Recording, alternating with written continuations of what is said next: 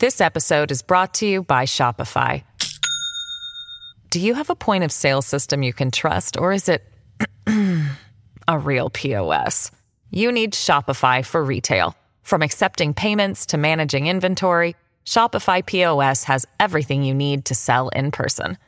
Go to shopify.com slash system, all lowercase, to take your retail business to the next level today. That's shopify.com slash system.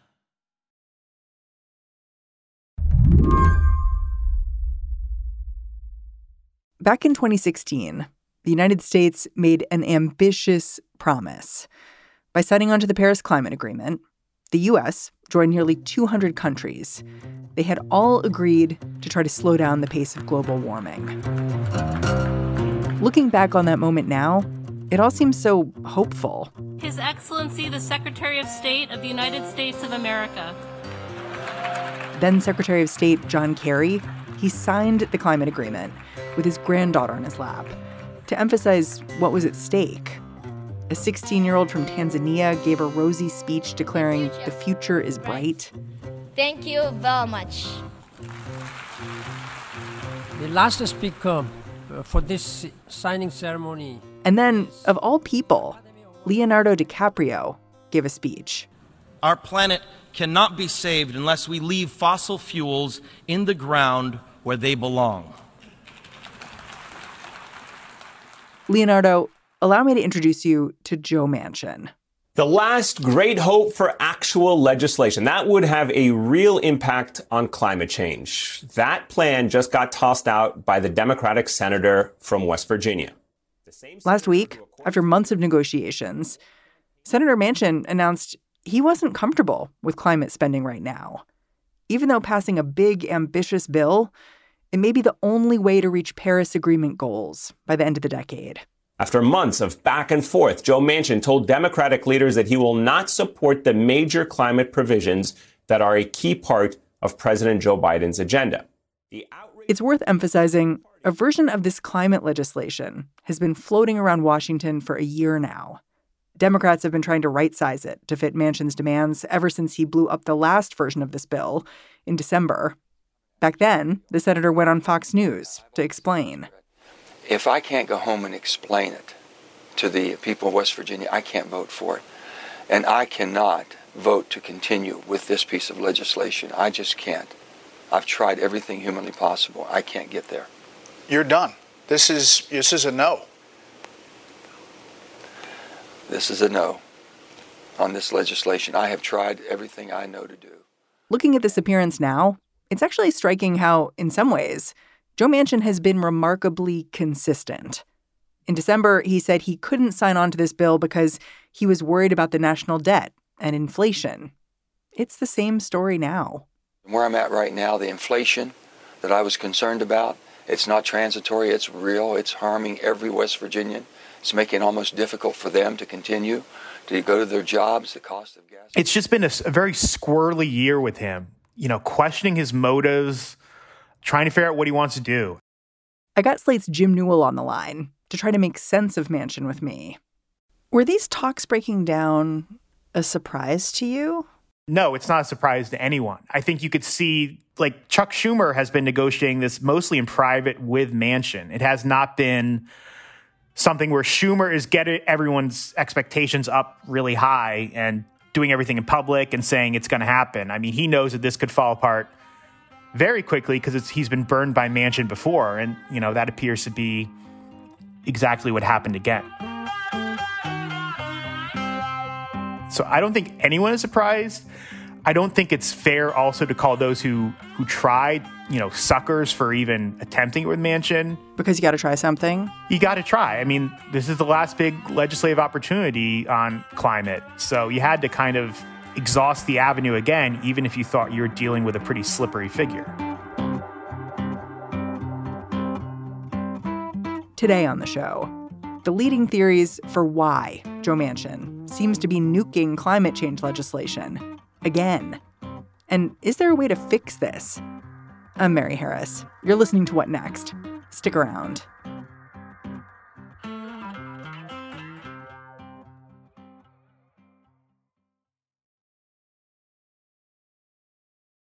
This episode is brought to you by Discover. When it comes to your finances, Discover wants you to know they are the credit card that is always there for you. With twenty-four seven U S-based live customer service, everyone has the option to talk to a real person anytime, day or night. Yep, that means no more waiting for, quote, normal business hours just to get a hold of someone. We are talking real service from real people whenever you need it. Get the customer service you deserve with Discover. Limitations apply. See terms at discover.com slash credit card. The big bill that Joe Manchin tanked last week, it wasn't just about climate change. It tied together a bunch of issues, but the whole thing was tailor-made to fit Senator Manchin's legislative appetite. Manchin didn't say until really about March what he was willing to do. And he said, I want to do prescription drugs, tax increases, undoing the Trump tax cuts, and climate and energy. I mean, those were his kind of three pillars. And when he said that, like, the other Senate Democrats were kind of like, okay, right? Yeah, they were like, let's go. I mean, we, I mean they're, they were always going to try to, you know, hopefully get him to agree to something and then try to sneak on their other, you know, pet issues like the state and local tax reduction. But yeah, they were fine. If that's what he, all he was willing to do, then they could they could roll with that. The negotiations in earnest between Manchin and Schumer, those have just been really a summer thing. What did they look like? They were like going out to dinner. They were having beers. What, what were what were these mono on mono discussions looking like? Yeah, they were just in the middle of the street doing shots, you know. Um, no, they it was mostly just Manchin going into Schumer's office and presumably them talking on the phone all the time. And they were very tight-lipped about it. And when they're when they're tight-lipped about things, when there's not just rumors flying around everywhere, I mean, that is a good sign that things have gotten pretty serious because it's not just posturing or trying to get a leg up in the press. It's it's they're actually trying to to negotiate the fine points on details. We should just make it clear how crucial Joe Manchin's vote was, because all of these things, the prescription drug stuff, the climate stuff, it was all going to be passed through reconciliation, meaning you have to do it with fifty-one votes. So you need every last Democrat on board, right? Yeah, you need every last Democrat on board, and you need you only get one of these reconciliation bills, which can bypass a filibuster per year. So, I mean, the, part of the reason why they're doing it now is that their their ability to use this reconciliation bill, it ends in September at the end of the fiscal year. So lay out for me exactly, like, how big was this going to be climate-wise? Sure. I mean, it's hard to know exactly what numbers Schumer and Manchin had gotten to by the end, but basically it looked like the climate portion, which had been stripped of some of the more um, punishments for polluters and things like that, but there was still a lot of carrots left in there for people to transition to clean energy. And that was coming down to, you know, three to four hundred billion dollars still, which is not nothing. So like tax credits for solar panels and charging stations and things like that? Yeah, yeah, yeah. Incentives for, you know, companies. It was trying to get companies to switch over to, to cleaner energy forms. Um, then there was on prescription drug pricing. This was tricky because this is, was an issue that uh, Kyrsten Sinema, the Arizona senator who's kind of alternated sometimes the villain role for Democrats on this bill uh, with Manchin, she had a problem with very aggressive Medicare negotiations with drug makers. So they worked out, Democrats worked out a deal with her that could cap the cost of certain drugs, but wouldn't save as much money. Um, tax increases. One of them was this fifteen percent global minimum tax, which is a big priority of the Biden administration. Basically, you're trying to get every country, every developed country to um, agree to a, a corporate minimum tax standard, so that then one country can't cheat and then all companies would relocate there. So that was how they were hoping to, you know, raise a lot of money for this package. And one of Manchin's priority was he really wanted there to be leftover money. You know, he didn't want every dollar spent to be matched by um, a, a dollar taken in from taxes. He wants a rainy day fund. Yeah, yeah. Well, he wanted to pay down the deficit. So they were hopefully going to, you know, spend like, again, who knows where the numbers were at the end, but spend like five hundred billion dollars while raising a trillion. So then you could have five hundred billion dollars to pay down the deficit, which is, you know, Manchin thought was very important, and especially to, to kind of take money out of the economy when there's so much inflation. Manchin went on a local radio show kind of explain his side of the story, how these negotiations went south. Inflation. Inflation is absolutely killing many, many people. They can't buy gasoline. They have a hard time buying groceries. Everything they buy and consume for their daily lives is a hardship to them. And can't we wait to make sure that we do nothing to add to that?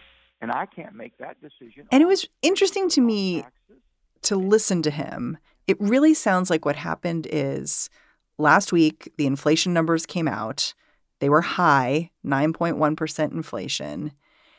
And at that point, Manchin just threw up his hands and was like, I can't do this. This is it's all too much. Did you listen to that? Did you hear how he was characterizing this? Yeah, I don't get it, because he's going kind of he has a cerebral style of talking where he's it's not, you know, here's my thesis and my three bullet points. It's it's he's just kind of hopping around from thought to thought. Um, so you're not quite sure of what he was um, putting together. And I wish his office would help. You know, I, I tried to just clarify with his office, can you lay out for me specifically the policy objections? And they just don't respond. I, you know, I'm sorry if they have a problem with anything, but you guys should maybe clarify what exactly the problems were here. And Jim Newell hit me up. Yeah, exactly. You've been warned. Um, but he's been saying, I want to do these things because I'm worried about inflation. I want to raise taxes because I thought the Trump tax cuts were bad. And there's too much money sloshing around the economy. And, you know, you can make up for that by taxing the wealthy and corporations. And now he sees a bad inflation report. And he says, we can't do this bill because inflation is so bad. It shows how kind of uh, how Chuck Schumer's been negotiating with Jell-O here a little bit. Is there any evidence that a bill like this would make inflation worse? No. I mean, even even some of the economists, you know, on the Democratic side, like um, Larry Summers, former Obama economics advisor, Clinton Treasury Secretary, kind of despised by a lot of people on the left. But he was saying, you know, very early in the Obama administration that their first, you know, recovery package was going to lead to some more inflation. And he was pretty right about that. It's not it's not the cause of all of the inflation right now, which has more to do with the pandemic, but it did uh, accelerate it a little bit. But even he is saying, you know, this bill, this is about investments that you're offsetting with with uh, tax increases and everything. It's not going to have any effect on inflation. The, the idea was to make it counterinflationary just by by raising so much extra beyond what you were willing to spend. And even if you think that, oh, maybe the, the tax side was all gimmicks that would be undone next by the next Congress or whatever, you know, we're only talking about a few hundred billion dollars over ten years here. That's not really going to do much to to prices relative to, if you look at, you know, the recovery package last year, that was two trillion dollars being spent basically right away. That was obviously at higher inflation risks. Yeah, it's just a different scale. It's it's like injecting its money straight into your veins versus, I don't know, like a much slower titrated dose. Yeah, yeah. It's I mean, it's it's a completely different nature. So Joe Manchin is saying inflation is the reason why we can't have nice things here. But a lot of people have other theories for what's going on with Manchin here, and I'm wondering if we can explore them a little bit. One theory is just Manchin, he's bought and paid for by big coal. He comes from a coal state. He's made a lot of money off of fossil fuels, and that can't be ignored in terms of how he's steering a bill on climate. What do you make of that theory, and what's the evidence for it? I mean, when you read it, it's pretty ludicrous what his ties are. You know, he's, he he says he has his money in a blind trust, which, you know, whatever. But he, you know, he's making money from a coal company that he is a he started, a, a coal brokerage that he started and that his son currently owns. He, like he made five hundred thousand dollars last year. He's made millions over the years. So he's very personally invested in fossil fuels. Yes, and he's the chair of Energy and, and Natural Resources Committee, which is, you know, like these are just big walking conflicts of interest. So I think a lot of people are just saying, oh, well, this is clear. He makes money from this, so that's why he won't do it. I don't think that's entirely what this is about. You know, I don't think he would have even entertained the thoughts if he was quite like that. And I also think that, you know, any bill, if he wanted to carve out anything from regulation or from, you know, the threat that this bill poses, anything in West Virginia, Democrats would have made that happen. Like, they could have made sure that his investments would, you know, soar to the, the sky for the rest of time. Not that I think he ever even asked for this. But I, I do think, you know, him as representing a coal state beyond just his, his investments, yeah, that's going to make him more reluctant to to really shoot for the stars on on climate policy. Hmm. You have another theory for why Manchin has acted the way he has. I call it the it's just politics theory. Can you explain why blocking this bill would be good for Joe Manchin politically? Yeah. This is the explanation that makes the most sense to me, which is that he's looking at twenty twenty-four, when I at first thought he wasn't going to run for reelection, but now I think he is. And his, you know, after he killed the Build Back Better bill, like, his job approval went up. It remains pretty high in West Virginia as a Democrat, where Joe Biden's is, like, you know, negligible, like trace amounts of approval. Hold it. So blocking Biden's agenda made his approval ratings, which are already pretty high, go up in West Virginia? Yeah. I mean, he's Trump won, like, I don't know exact number. It was around sixty-five, seventy, seventy-five percent in West Virginia. Um, this is Joe Biden's big signature thing, which, even if it's pretty, it's not very menacing what it is, but the branding, you know, in West Virginia is that this is the Green New Deal. This is the uh, socialism. This is the way progressives want to change your way of life. He may just have decided, you know what, um, not getting anything done here might be better for me. And not getting anything done and being the very public guy who decided not to get anything done might be better for me in uh, in twenty twenty-four.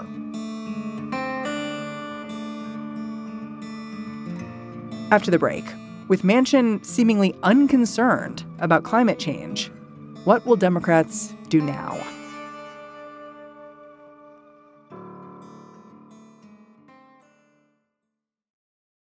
This episode is brought to you by Shopify. Do you have a point of sale system you can trust, or is it a real P O S? You need Shopify for retail. From accepting payments to managing inventory, Shopify P O S has everything you need to sell in person. Go to shopify.com slash system, all lowercase, to take your retail business to the next level today. That's shopify.com slash system.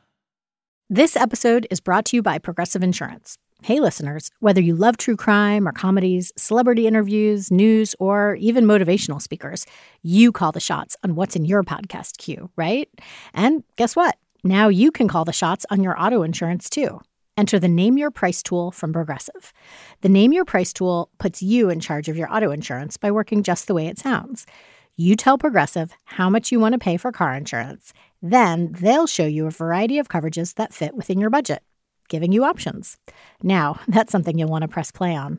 It's easy to start a quote, and you'll be able to choose the best option for you, fast. It's just one of the many ways you can save with Progressive Insurance. Quote today at Progressive dot com to try the Name Your Price tool for yourself and join over twenty-eight million drivers who trust Progressive. Progressive Casualty Insurance Company and Affiliates. Price and coverage match limited by state law. When Joe Manchin suggested he was going to be taking a pass on this climate bill, he seemed to give Democrats a choice. He said, hey, I'm still open to some of the smaller stuff in here, like a bill lowering prescription drug costs and beefing up the Affordable Care Act. And maybe I could even do that big climate bill, but only if the August inflation report looks a whole lot better. But Jim Newell says this choice is not much of a choice at all, because passing any of these agenda items requires using the budget reconciliation process. And that has to be wrapped up in September. So to make sure they've got time to get everything done, the Democrats just settled. Yeah, I, I think it's actually been pretty much decided now. Like, Biden has weighed in on what he wants done. Um, they're going to they're going to choose door number A, which is basically the prescription drug reform, which will, you know, it depends on the details of the final text, but will fulfill a promise Democrats have been making for twenty years. And then these um, extending these uh, enhanced Affordable Care Act subsidies, which is really a huge deal because those are going to expire. And, and, you know, insurers were beginning to set rates late this summer that would really spike ahead of a, a election that Democrats are already like going to lose their shirt in. So that was really vital that they that they get that done. So those will be the two components of, you know, their their original three and a half trillion dollar or six trillion in Bernie Sanders' case vision. This is what's left. It's gotten really shrunk down. It's like eeny weeny little bill now. Yeah, I mean, it's at least it's something, you know, at least they're not just letting this reconciliation bill go to waste. But, you know, I think, um, you know, if you're Chuck Schumer, you're like, OK, this is the, the first time Joe Manchin has actually said he will vote for anything so far is this tiny bill. If we wait a month so he can see his little inflation report, which I don't know what he wants to see, then he could, you know, what if he comes back in September and says, actually, I don't want to do anything. I'm not voting for any bill. So I think they're so frustrated with him. There's such a lack of trust now that Schumer and Biden, too, are just like, we have to take what we can while he said he could do it. Does this all mean that the Democrats have kind of given up on Manchin? Yeah, a little bit. Can we talk about what Democrats' next steps are here? Like, I've heard that this week, President Biden may be considering declaring a national emergency when it comes to climate. Do we know what that would allow him to do? You know, you have progressives and climate hawks in the House and Senate, you know, saying we really need to to go bold. I mean, the last time that's what Obama tried to do when when their bill failed. He did the the Clean Power Plan, and then that didn't even like get to review with the Supreme Court. It was blocked so quickly. So it's really it's really not an adequate replacement. Whatever you can do, executive action, just because. I mean, one, yeah, the courts who are really feeling their oats these days, you know, could will find some way to strike it down. And then also just a new president will come into power. And, and you know, if it's a Republican in a couple of years, they'll just undo all of it. It seems to me like Democrats are learning this Joe Manchin lesson right now at a pretty important time. There's a midterm election coming up. If if they ever had evidence that they needed to be aggressive, this is it. Yeah, I mean, you definitely saw that throughout the primaries, you know, in, in Pennsylvania, especially John Fetterman, who's the Democratic Senate candidate there. He was really campaigning as I'll be the the anti-Manchin, the anti-Sinema, you know, we'll get rid of the filibuster. And and now when we get to the general election, you are seeing Democrats, especially um, since the since the Dobbs decision, you are seeing them make the argument more explicitly, you know, give us two more votes in the Senate and we can do a lot more. And obviously, this is very frustrating to a lot of Democratic voters who are like, I already voted. You already have control. You haven't done anything. But, you know, the math is the math. If you could get John Fetterman, if he could, you know, beat Doctor Oz, which, I mean, what a sentence there. And then, in you know, in Wisconsin, if you could beat Ron Johnson and you could hold elsewhere in a lot of these places where they're pretty lousy Republican Senate candidates for such a good year, you know, you, you really could do a lot more if you had a little bit more of a buffer. That is the path to amending all this stuff. If if they pulled a miracle and held onto the House and then did something, which I think they have a, an okay chance of doing, of keeping the Senate and expanding it, you know, then this wouldn't look like Democrats missed their last opportunity to to do anything on climate. I mean, they could really get it done next time. Jim Newell, thank you so much for straightening all this out. I'm grateful. Yep, thank you. Jim Newell is the senior politics writer at Slate.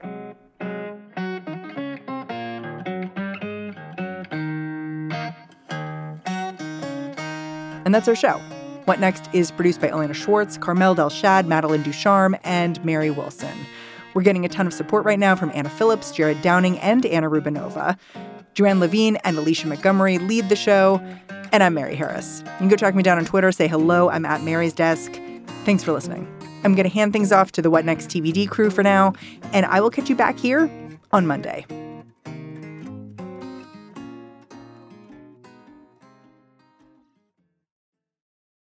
This is the story of the one.